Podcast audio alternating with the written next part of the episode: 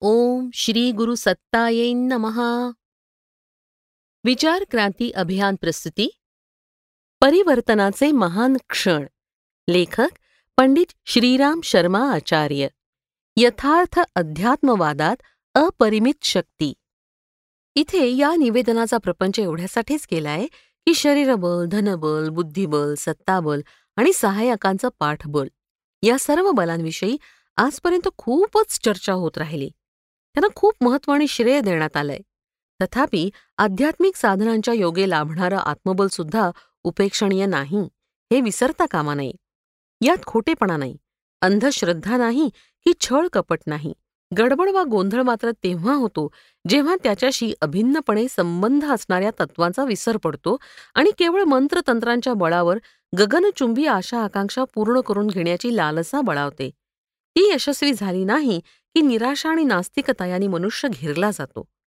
वैयक्तिक लाभापर्यंत स्वतःला बंदिस्त करून घेणारी व्यक्ती आपल्याच स्वार्थात इतकी आसक्त आणि केंद्रित बनते की तिला इतरांच्या अधिकाराचे हक्कांचे आणि त्यांच्याशी सद्भावनेनं वागण्याच्या आवश्यकतेचं भानच राहत नाही. लौकिक व्यवहारात एकल कोंडेपणा आणि दुफळीच्या वाईट प्रवृत्ती यातूनच पुढे बळावत जातात. अध्यात्माच्या क्षेत्रातही जे लोक अशा प्रवृत्तींना आश्रय देतात त्यांचा गौरवसुद्धा लुप्तप्राय बनतो.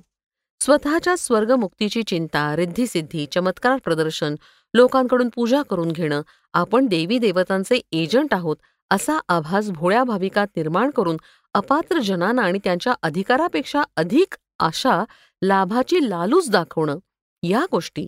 ज्यांच्या मनोभूमीत रुजल्या असतील त्यांचं भजन पूजन आणि अन्य कर्मकांड फार क्षुद्र पातळीवर आहे असं समजावं. त्यायोगे अध्यात्मवादाचा गौरव वाढणार नसून उलट घटणार आहे.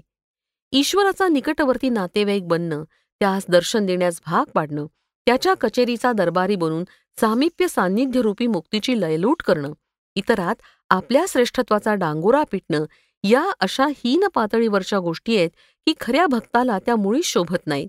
ही तर धनदांडगे शेठ सावकार राजकीय पुढारी पंचतारांकित हॉटेलात तळ ठोकून स्वच्छंदपणे चैन करणाऱ्यांची मनस्थिती आहे. धनकुबेर लोक सुद्धा सेवक नोकर चाकर चारणभाट आणि हुजरे समसे यांना स्तुती स्तुमनं उधळल्याचा मोबदला इनाम बक्षीस देऊन खुश करत असतात. ईश्वरालाही त्यांच्या पंक्तीला नेऊन बसवणारा कधीही हाडाचा अध्यात्मवादी होऊ शकत नाही. अशा व्यक्तीस साधक उपासक सुद्धा म्हणता येणार नाही. वस्तुत लोकसेवक हाच खरा अध्यात्मवादी असू शकतो. सामान्य जनांच्या समस्या सोडवण्यासाठी जर अध्यात्माचा उपयोग झाला नाही तर सज्जनतेचं संवर्धन दुरितांचा नाश कसा होईल? परिणामी भगवंताचे हे सुंदर उद्यान सुकून आणि कोमेजून नष्ट होईल. समाजातील श्रेष्ठ जनांनी लोकमांगल्याचा समावेश आपल्या कर्तव्य क्षेत्रात केला नाही तर मग उत्कृष्टता आदर्शवाद सुखशांती आणि उन्नती यासाठी अत्यावश्यक असा सहयोग सद्भाव संयम आणि सदाचार यांनी भारावलेलं वातावरण कसं निर्माण होणार? आजच्या घडीला तर प्रत्यक्षवाद आणि अमर्याद वाढलेली समृद्धी आणि ऐश्वर यातून निर्माण होणाऱ्या दुराचारावर नियंत्रण घालवण्यासाठी अध्यात्मवादी तत्वज्ञानाच्या समर्थकांनी या युद्धाच्या सर्वात पुढच्या आघाडीवर उभं ठाकणं आवश्यक आहे. याबाबत जर त्यांनी उपेक्षा केली उदासीनता दाखवली तर त्यांची गणना वैभव विलासात बुडालेल्या आणि स्वतःच्या महत्वाकांक्षेतच केंद्रित झालेल्या क्षुद्र लोकात केली जाईल. ऋषिकल्प योगी आणि तपस्वी यांच्या पंक्तीत त्यांना कधीही स्थान लाभणार नाही. या मार्गात वाटचाल करण्याच्या प्रारंभीच्या आमच्या मार्गदर्शकांनी या वस्तुस्थितीची जाणीव करून दिली होती आणि याची शक्ती अद्भुत आणि असामान्य असल्याचेही संकेत दिले होते. आदर्शवादाच्या संवर्धनासाठी अध्यात्माचे फार मोठे सहाय्य लाभले. हे सैद्धांतिक तत्वज्ञानाच्या दृष्टीनं लक्षात येतं. तथापि तेवढ्यानं दुष्टतेचं दमन आणि सज्जनतेचं संवर्धन करण्याच्या अध्यात्माच्या शक्तीची कल्पना येत नाही. मूलभूत परिवर्तनाची अध्यात्माची शक्ती सिद्ध होत नसेल तर केवळ एक धर्मश्रद्धा आणि धर्मनिष्ठा याहून अधिक महत्त्व त्यास उरत नाही. फार मोठं ध्येय साकार करण्याची त्याच्याकडून अपेक्षा करता येत नाही. विशेषत आजच्या पतनोन्मुख प्रवाहाच्या लोंढ्यास थोपवणं आणि तेवढ्याच प्रचंड शक्तीनं ताकदीनं नवसृजनासाठी अध्यात्मशक्तीचा वापर करणं अतिशय आवश्यक असतानाच्या काळात. वैयक्तिक प्रखरता प्राप्त करून घेण्यासाठी सुद्धा अशीच शक्ती पाहिजे. केवळ परलोकाची परोक्ष जगताचीच खमंग चर्चा करण्यात रंगून जाणारे अध्यात्म आज तेवढेसे उपयुक्त वाटणार नाही.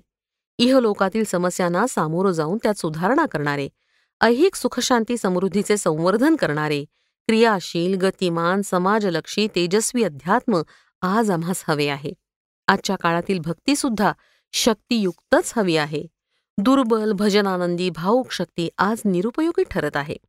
आमच्या मनातही हा संदेह काही काळ घर करून होता की भक्तीचं क्षेत्र केवळ भावसंवेदनापर्यंत मर्यादित तर नाही ना? भक्तीची पूर्णता शक्तीनं परिपूर्ण होण्यात आहे का?